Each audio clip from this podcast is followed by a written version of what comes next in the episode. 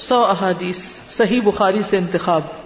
الحمدللہ رب العالمین والصلاۃ والسلام علی رسولہ الکریم، اما بعد۔ ایک مسلمان کو اپنی دنیا اور آخرت سنوارنے کے لیے جہاں قرآن مجید کا علم حاصل کرنا ضروری ہے، وہاں احادیث رسول صلی اللہ علیہ وسلم کا علم حاصل کرنا بھی ضروری ہے۔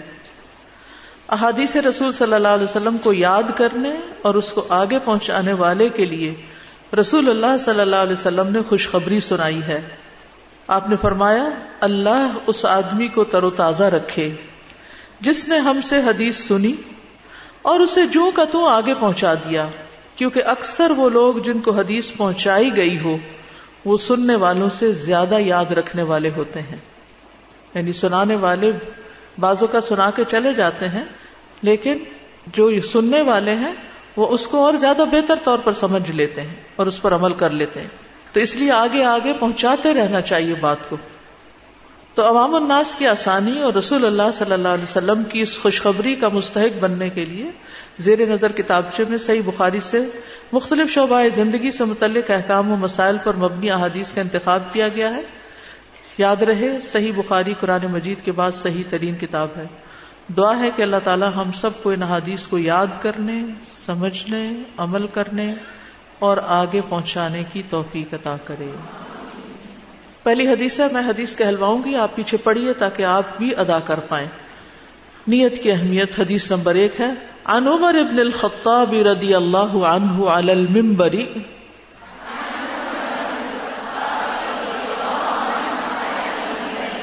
قال سمعت رسول اللہ صلی اللہ علیہ وسلم یقول،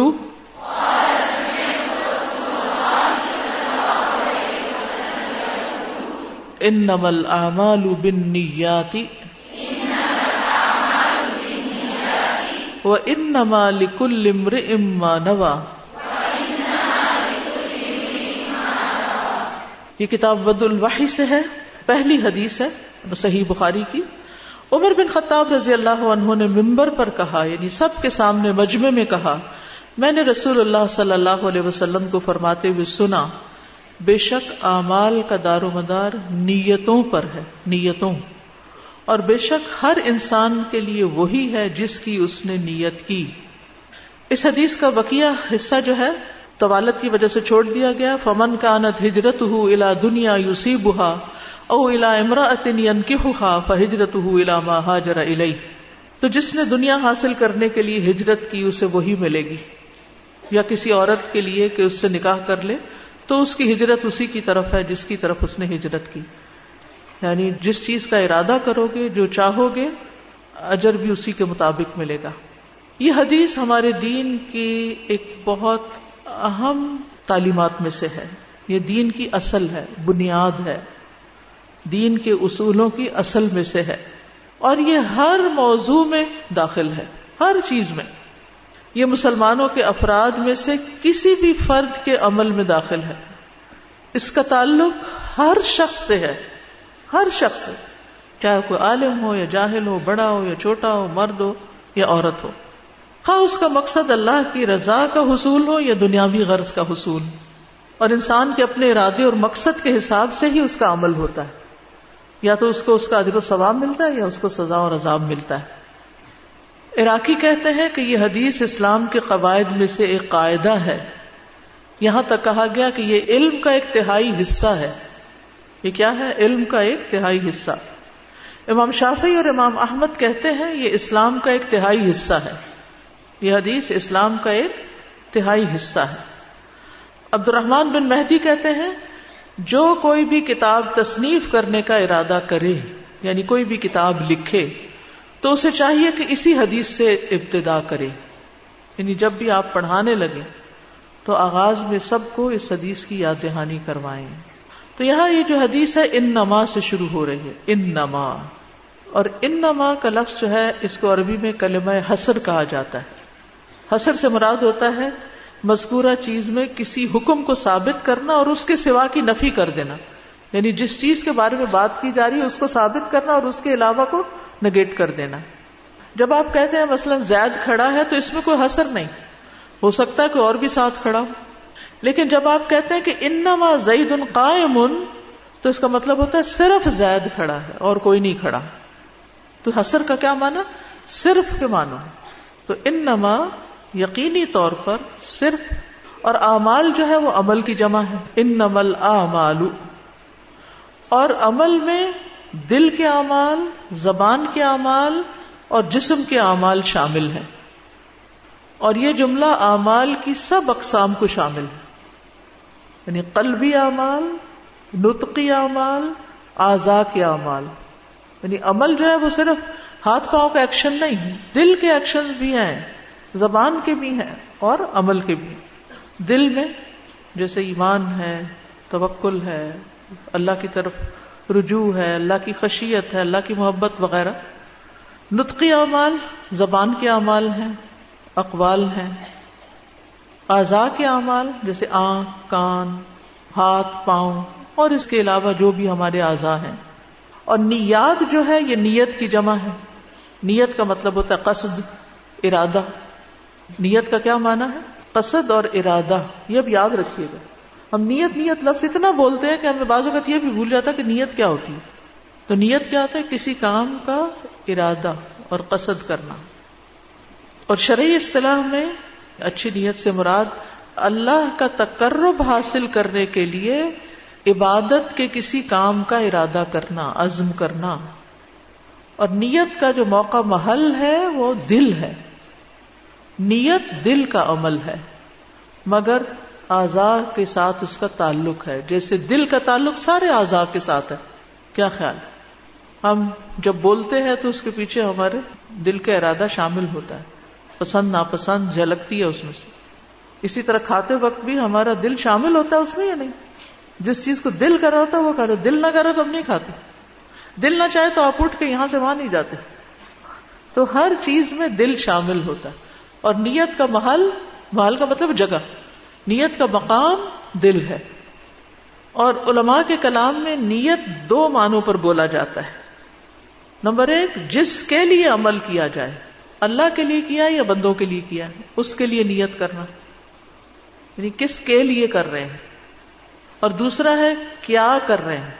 پہلی چیز کیا، کس کے لیے، اور کیا، یعنی عمل کے ذریعے سے فرق کرنا مقصود ہے کہ یہ کام اللہ کے لیے کیا گیا ہے یا کسی اور کے لیے.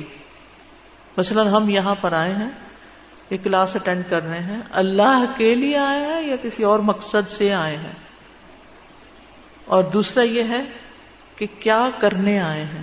تو دونوں چیزوں کا تعلق نیت کے ساتھ ہے، کس کے لیے اور کیا. اور یہ جو ہے وہ انما لکل امرئ ما نویٰ، کہ جس کے لیے عمل کیا گیا ہے اس کی نیت کرنا.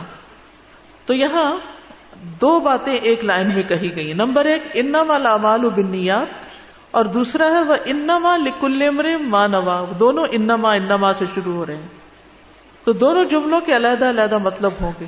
پہلا جملہ جو ہے نیت کی ہوئی چیز کے اعتبار سے ہے، اور وہ ہے عمل. اور دوسرا جملہ اس اعتبار سے ہے جس کے لیے نیت کی گئی، یعنی جس کے لیے عمل کیا گیا، اللہ یا غیر اللہ، یعنی کیا تو نے یہ عمل اللہ کے لیے کیا یا دنیا کے لیے کیا. تو انما الاعمال بالنیات.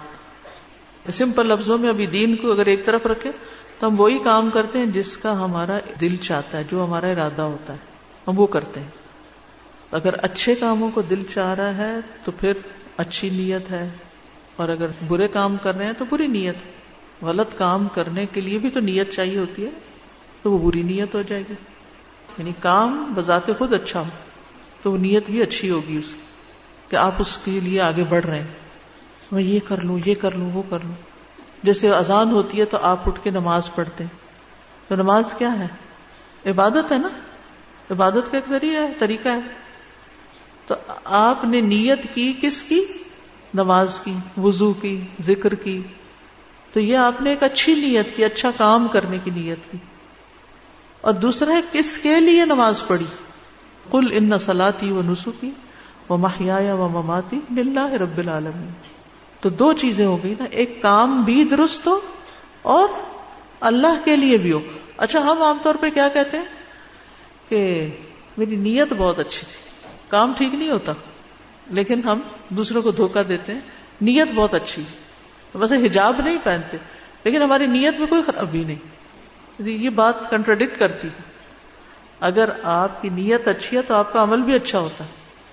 نیت تو عمل سے ظاہر ہوتی ہے. ہمارے والد ہمیشہ اس بات کی تکرار کرتے تھے. جب کوئی یہ بہانہ کرتا ہماری نیت یہ نہیں تھی تو کہتے تھے نہیں, نیت جو ہے نا وہ عمل کو ظاہر کرتی. نیت ایک بیج کی طرح. نیت کا لفظ نوا سے ہے. نوا کہتے ہیں گٹلی کو. ان اللہ فالق الحب والنوا. آپ جو بیج ڈالتے ہیں پودا اس کے مطابق نکلتا ہے. آپ کیکر کا بیج ڈالیں گے کیکر نکلے گا, آم کا ڈالیں گے آم نکلے گا.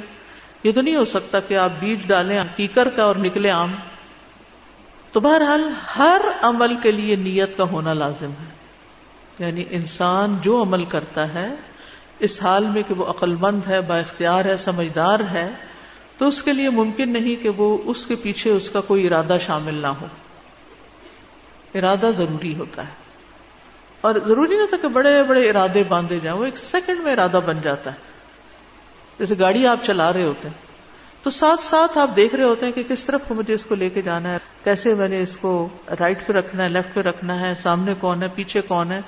تو آپ ساتھ ساتھ اپنا ارادہ بدلتے جاتے ہیں. پہلے آپ ایک جگہ پہ چل رہے ہوتے ہیں, پھر آپ تھوڑا سا رائٹ پہ لے لیتے ہیں, پھر آگے جا کے لیفٹ پہ لے لیتے ہیں. جیسے ٹریفک ہوتی ہے تیز یا آہستہ کر لیتے ہیں. تو یہ سارا کام آپ کے کس سے ہو رہا ہے؟ ارادے سے ہو رہا ہے.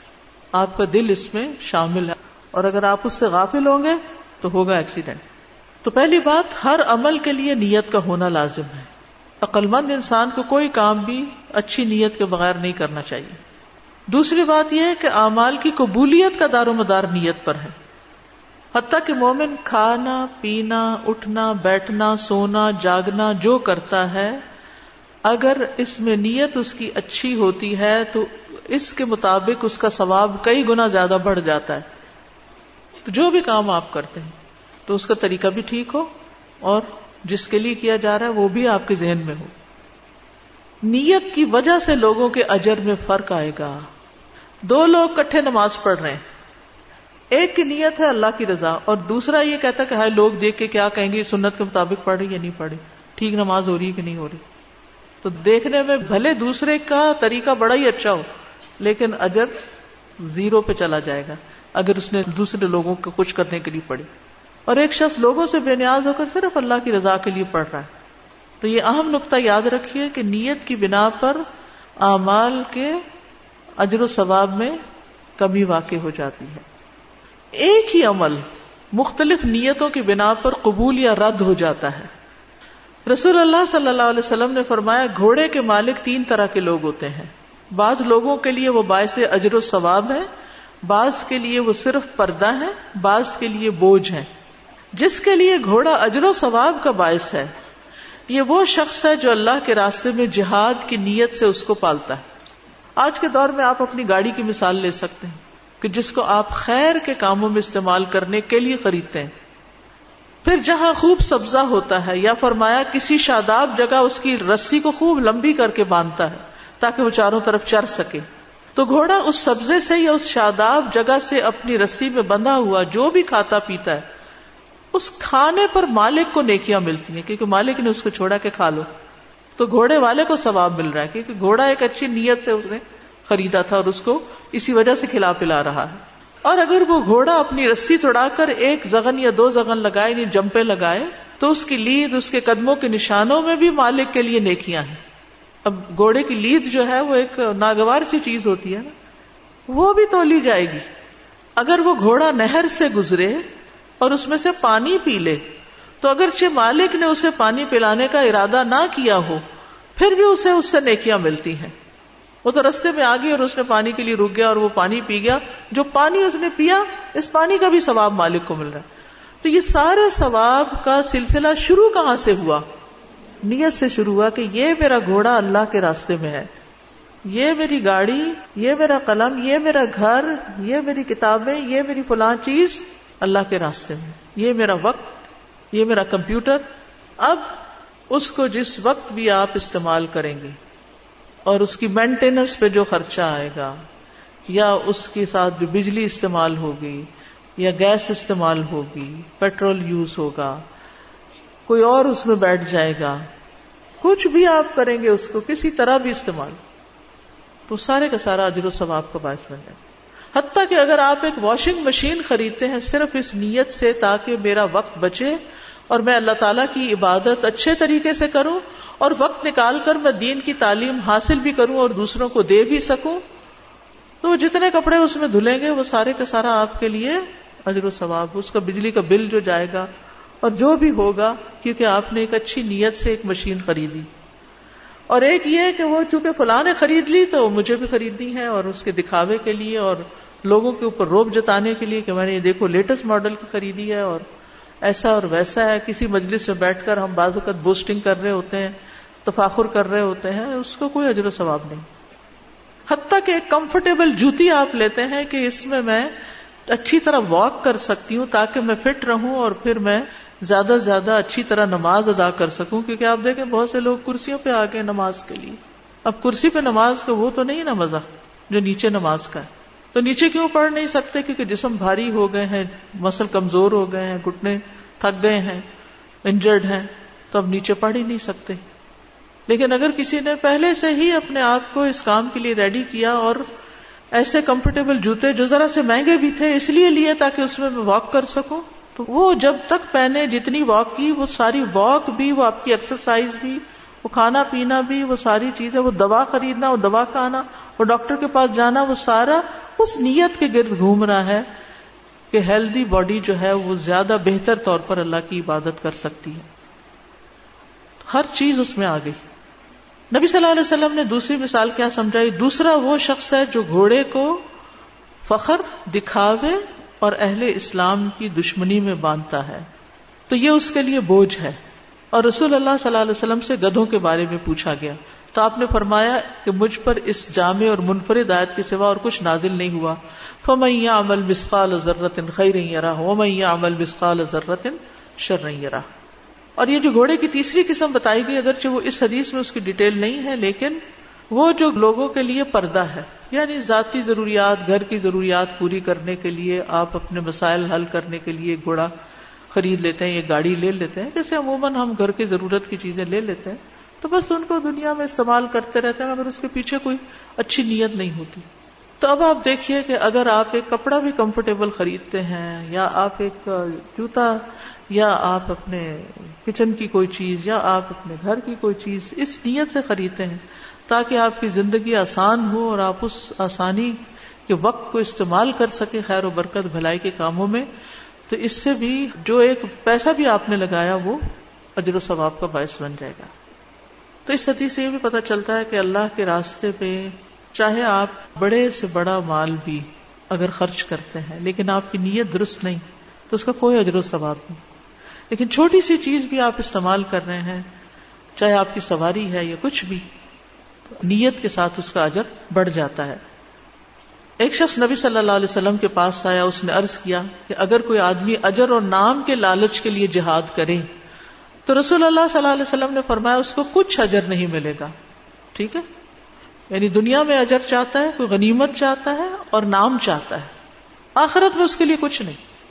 مثلاً ہم کہیں پڑھانے جاتے ہیں صرف پیسہ اکٹھا کرنے کے لیے یا سیلری کے لیے، یا پھر یہ ثابت کرنے کے لیے کہ ہم سب سے بہتر ٹیچر ہیں، تو پھر کوئی فائدہ نہیں، ساری ایکسرسائز بیکار ہے۔ تو غلط نیت کی وجہ سے بڑے بڑے عمل حقیر ہو جاتے ہیں۔ ابن مبارک کہتے ہیں کتنے ہی بڑے عمل ہیں جن کو نیت حقیر کر دیتی ہے، کتنے ہی بڑے عمل جیسے حج ہے، جہاد ہے، ہجرت ہے، لیکن نیت کی خرابی کی وجہ سے وہ بہت چھوٹا نکلے گا۔ دنیا کی نیت پر دنیا ہی ملتی ہے، دنیا کی نیت پر دنیا ہی ملتی ہے۔ رسول اللہ صلی اللہ علیہ وسلم نے فرمایا جو شخص اللہ کی راہ میں جہاد کرے اور صرف ایک رسی حاصل کرنے کی نیت رکھے تو اس کے لیے وہی ہے جس کی اس نے نیت کی۔ اس کو عام حالات میں کیسے ہم آپ اپنے حساب سے کیسے کرتے ہیں؟ مثلا آپ کہیں درس دینے کے لیے جاتے ہیں اور اس لیے چلے جاتے ہیں کہ چلیں بعد میں چائے پانی بھی کچھ مل جائے گا، تو پھر وہ جو پہلا حصہ نا وہ زیرو ہو گیا، چائے پی کے آ گئے آپ، ویسے ہی چلے جاتے چائے پینے، شاید ویسے تو کوئی پلاتا نا، چلو اس بہانے ہی چلے جاتے ہیں۔ تو ان چھوٹے چھوٹے مقامات پر بھی اپنی نیت کو خالص کرنا چاہیے، اور جو اس نیت سے نہیں جائے گا نا، تو اگر اس کو کوئی چائے نہیں پوچھے گا تو اس کے دل میں ذرا برابر ملال نہیں آئے گا کہ میں اس لیے تو آیا ہی نہیں تھا، مجھے کیا فرق پڑتا ہے. کوئی اس کو بڑا بھرپور طریقے سے ویلکم نہیں کرے گا، اسے کوئی فرق نہیں پڑے گا، کیا فرق پڑتا ہے، میں اس لیے تھوڑی آیا تھا، میں تو اپنے رب کے لیے آیا تھا، میں تو اپنی خاطر آیا تھا کہ مجھے کچھ اللہ کی رحمت ملے.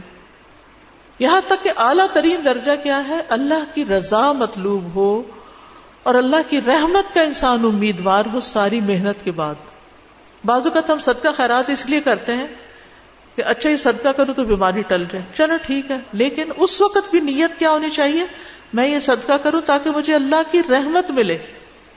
نیت تھوڑی سی بدل لیجئے، یعنی آپ گھر سے نکل رہے ہیں، سفر پہ جا رہے ہیں، آپ کسی کو کوئی صدقہ کرتے ہیں تاکہ راستے میں کوئی مسئلہ پیش نہ آئے. اس نیت کی بجائے یہ نیت کریں کہ میں یہ صدقہ کر رہی ہوں تاکہ اللہ تعالیٰ مجھ سے راضی ہو جائے اور مجھے اپنی حفاظت میں لے لے. تو اچھی نیت کیا ہوتی ہے، اللہ کی رضا اور اللہ ہی کے لیے کسی کام کو کرنا. لیکن اس معیار کو سامنے رکھ کر آپ دیکھیں تو ہماری بہت ساری نیکی کے کاموں میں بھی نیتیں کیا ہوتی ہیں، دنیا کا کوئی فائدہ چاہے ہم لوگوں سے نہ بھی حاصل کریں، بیچ میں کوئی بھی نہیں ہے، لیکن وہ بھی کام اس لیے دے رہے ہیں کہ ہمیں اس سے کچھ دنیا مل جائے. بھلا تمنن تستکثر، کسی پہ احسان اس لیے نہیں کرنا کہ ہمیں کچھ اور کثرت حاصل ہو جائے. جب صدقہ خیرات کے ہم فائدے پڑھتے ہیں کہ صدقہ کرنے والے کو اس کا اجر ملتا ہے، تو ہم بعض اوقات اس لیے صدقہ کرنا شروع کر دیتے ہیں ہماری آمدنی اور بڑھ جائے. آپ اللہ کی رضا کے لیے کریں، اللہ کی رحمت کے لیے. پھر جب اللہ کی رحمت ہو گئی نا تو آپ سوچ بھی نہیں سکتے کہ آپ کو کتنے گنا زیادہ ملے گا، وہ آپ کے حساب کتاب سے بھی بہت بڑا ہے.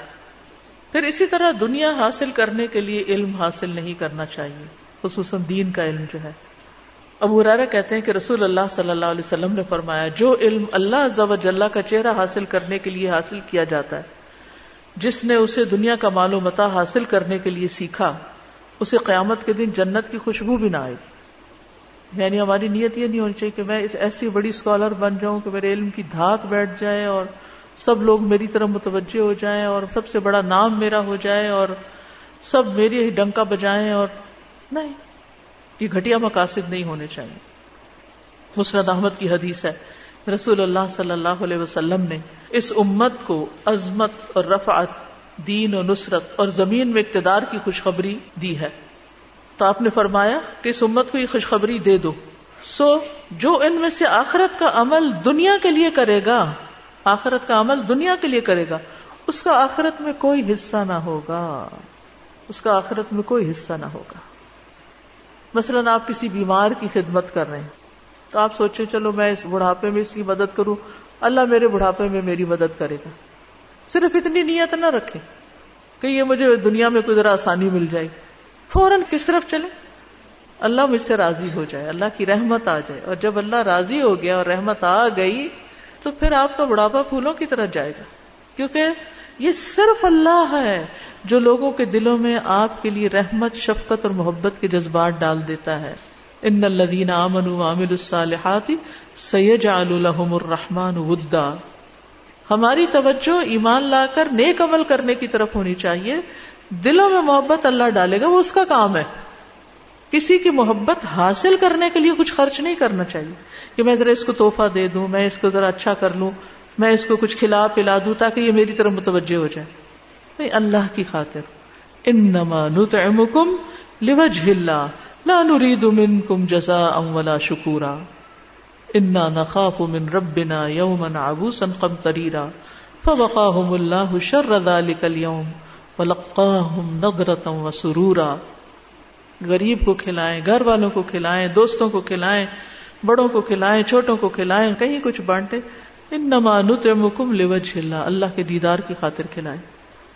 تو اپنی نیت کے لیول کو اوپر لے جائیں، تو جس کے لیے کام کریں گے اس سے اجر پائیں گے. بندوں کے لیے کریں گے تو ہو سکتا بندے کچھ دیں یا نہ دیں، لیکن اگر اللہ کے لیے کریں گے تو کئی گنا زیادہ ملے گا، جس کا آپ تصور بھی نہیں کر سکتے، کیونکہ معاملہ آپ نے اللہ پہ چھوڑ دیا. رحم کا سوال کرنا، یہ ایک چیز مجھے بہت سمجھ میں آئی. مجھے بھی کل پرسوں ایک خاتون نے اپنا مسئلہ بیان کیا کہ ان کے بہت برے حالات ہیں اور وہ خود بھی کینسر کی پیشنٹ ہیں اور ان کے ہسبینڈ بھی بہت بیمار ہیں، حتیٰ کہ ان کے پاس دوا کے پیسے نہیں ہیں، اتنے بھی نہیں ہیں کہ وہ 80 روپے کی دوا لے سکیں. اور جو ان کے ہسبینڈ کے لیے ارجنٹ ضرورت تھی. انہوں نے کہا رات کو ہم نے صرف پانی پلا کے انہیں گزارا کیا اور صرف ہم اللہ سے رحم کا سوال کرتے رہے. اگلے دن جس وقت مجھ تک یہ بات پہنچی ہے، میری ان سے بات ہوئی اور جب ان کی ضرورت پتہ چلی تو میں نے کسی سے ذکر کیا. شام ہونے سے پہلے 80 نہیں، 800 نہیں، 8000 نہیں، 80,000 روپے ان کے اکاؤنٹ میں تھے.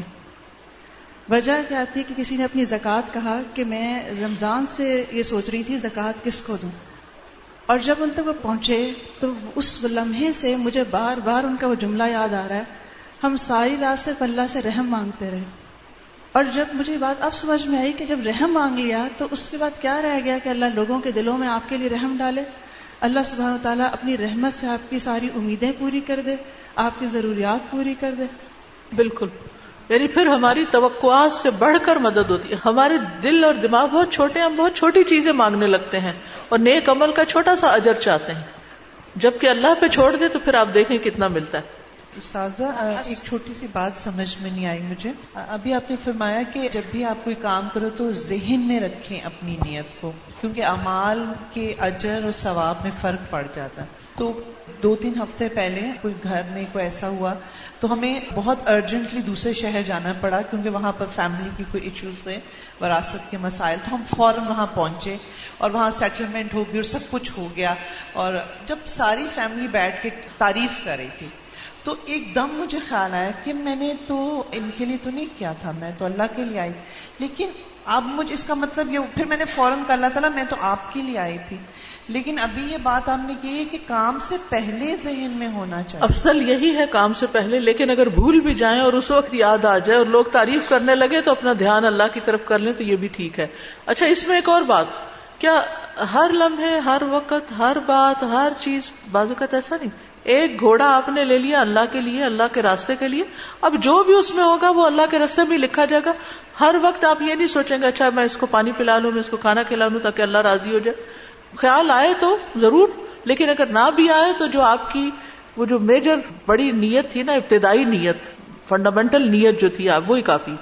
استاذہ، ایک آپ کا لیکچر سنا تھا جس نے مجھے نیت کو درست کرنے میں بڑی ہیلپ کیا تھا، اور وہ آپ کے والد محترم کی ایک بات تھی جو انہوں نے جب آپ سٹارٹ میں جو تعلیم حاصل کر رہی تھی تو اس کے لیے آپ کا وقت بچانے کے لیے وہ واشنگ مشین لے کے آئے تھے تاکہ وہ ٹائم وہاں پہ بچے اور آپ تعلیم کی طرف جو ہیں زیادہ اس میں دیا جائے. تو اس چیز نے میری زندگی کو بالکل ایک ڈفرینٹ اس پہ لے گئی تھی یہ چیز کہ واقعی اگر ہم اپنے سارے دن کی پلاننگ کو اس طریقے سے کریں کہ وہ ہمارے جو زیادہ ٹائم لیتے ہیں کام، ان کو ہم اس طریقے سے آسانی والے طریقے سے کریں تو ہم کتنا کام اپنا اس دین کے کاموں کے لیے وقف کر سکتے بالکل. ہیں. اور سیکنڈلی، کام نیت کرنے سے آسان بھی ہو جاتے ہیں.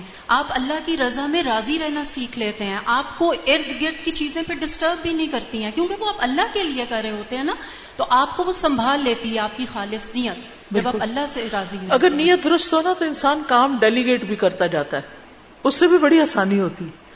یہ کام اس سے کروا لو، یہ اس سے دے دو، یہ اس کو دے دو، تاکہ ہم اور جو ہماری صلاحیت ہے اس کے مطابق بڑا کام کر سکیں. کیونکہ بعض اوقات ہم یہ کہتے ہیں ہر چیز اپنے کنٹرول میں کرنا چاہتے ہیں، یہ بھی میں کروں، یہ بھی میں کروں، یہ بھی میں کروں، اور دوسروں کو کام سکھاتے نہیں. یہ بھی غلط طریقہ ہے. جب آپ کی نیت اللہ کے لیے کرنا ہے تو ضروری نہیں کہ وہ بہت سارے کام ہو اور بہت بڑا کام ہو. وہ اگر آپ کے حصے میں چھوٹا بھی آ گیا نا اور آپ کی نیت اللہ کے لیے تھی اور آپ نے باقی لوگوں کے اوپر بھی یعنی صدقہ کیا اور ان کو بھی کام لگایا تو ان کا حصہ الدال علی الخیر کفائلی، وہ بھی آپ کو اجر ملے گا اور جو آپ نے خود کیا وہ بھی ملے گا. حتیٰ کہ اگر آپ مثلا ڈرائیور رکھ لیتے ہیں صرف اس مقصد کے لیے کہ میرا سفر کا جو وقت ہے وہ سارا بھی پڑھائی میں یا سیکھنے سمجھنے میں گزرے تاکہ میں یہ ٹریفک کی اس کی طرف توجہ دینے کی بجائے آپ نے تو وہ جو پے آپ اس ڈرائیور کو دیں گے وہ بھی آپ کے اجر و ثواب میں چلی جائے گی. اسی طرح اگر آپ ایک بہتر ہیلپر رکھ سکتے ہیں اپنے باقی عیش و عشرت سے پیسہ نکال کر تاکہ آپ زیادہ سے زیادہ بہتر عبادت کر سکیں، بہتر دین خدمت کا کام کر سکیں، تو یہ نیت بھی آپ کے لیے بہت اجر و ثواب کا باعث ہوگی. اس طرح آپ کی دنیا بھی سہولت والی ہو جائے گی اور آخرت بھی اچھی ہو جائے گی. استاذہ، عمر رضی اللہ تعالیٰ عنہ کی دعا یاد آ رہی ہے جو وہ کیا کرتے تھے، اللہم اجعل عملی کلہ صالحا وجعلہ لوجہک خالصا وَلَا تَجْعَلْ لِأَحَدٍ فِيهِ شَيْئًا. بالکل. تو یہ ہمیں ہر وقت کرنی چاہیے، کیونکہ ہم آتے ہیں اللہ کے لیے، نکلتے بھی ہیں، بعض دفعہ روٹین کے کام ہم سمجھ کے وہ کر ہی رہے ہوتے ہیں، لیکن ہمیں یہ دعا ضرور کرنی چاہیے. بالکل. آپ ہمارا یہاں پہ آنے کا مقصد جو ہے تو یہ ہے کہ آج کل جو ہے حدیثیں بہت آتی ہیں کہ ہمارے نبی نے یہ فرمایا، ہمارے نبی نے، لیکن اس کا کوئی اوتھینٹک جو ہے نا وہ نہیں ہوتا. تو ہمارے آنے کا مقصد یہاں پہ یہ تھا کہ ہمیں ایک اوتھینٹک جو ہے نا وہ ہمیں مل جائے، تاکہ ہم آگے کسی کو بتائیں تو ہمارے پاس ایک دلیل ہو. تو اس مقصد سے ہماری یہ نیت یہاں پہ آنے کی یہ تھی. تو اللہ یہ اچھی نیت ہے، اچھی نیت، خالص علم ملے ہمیں.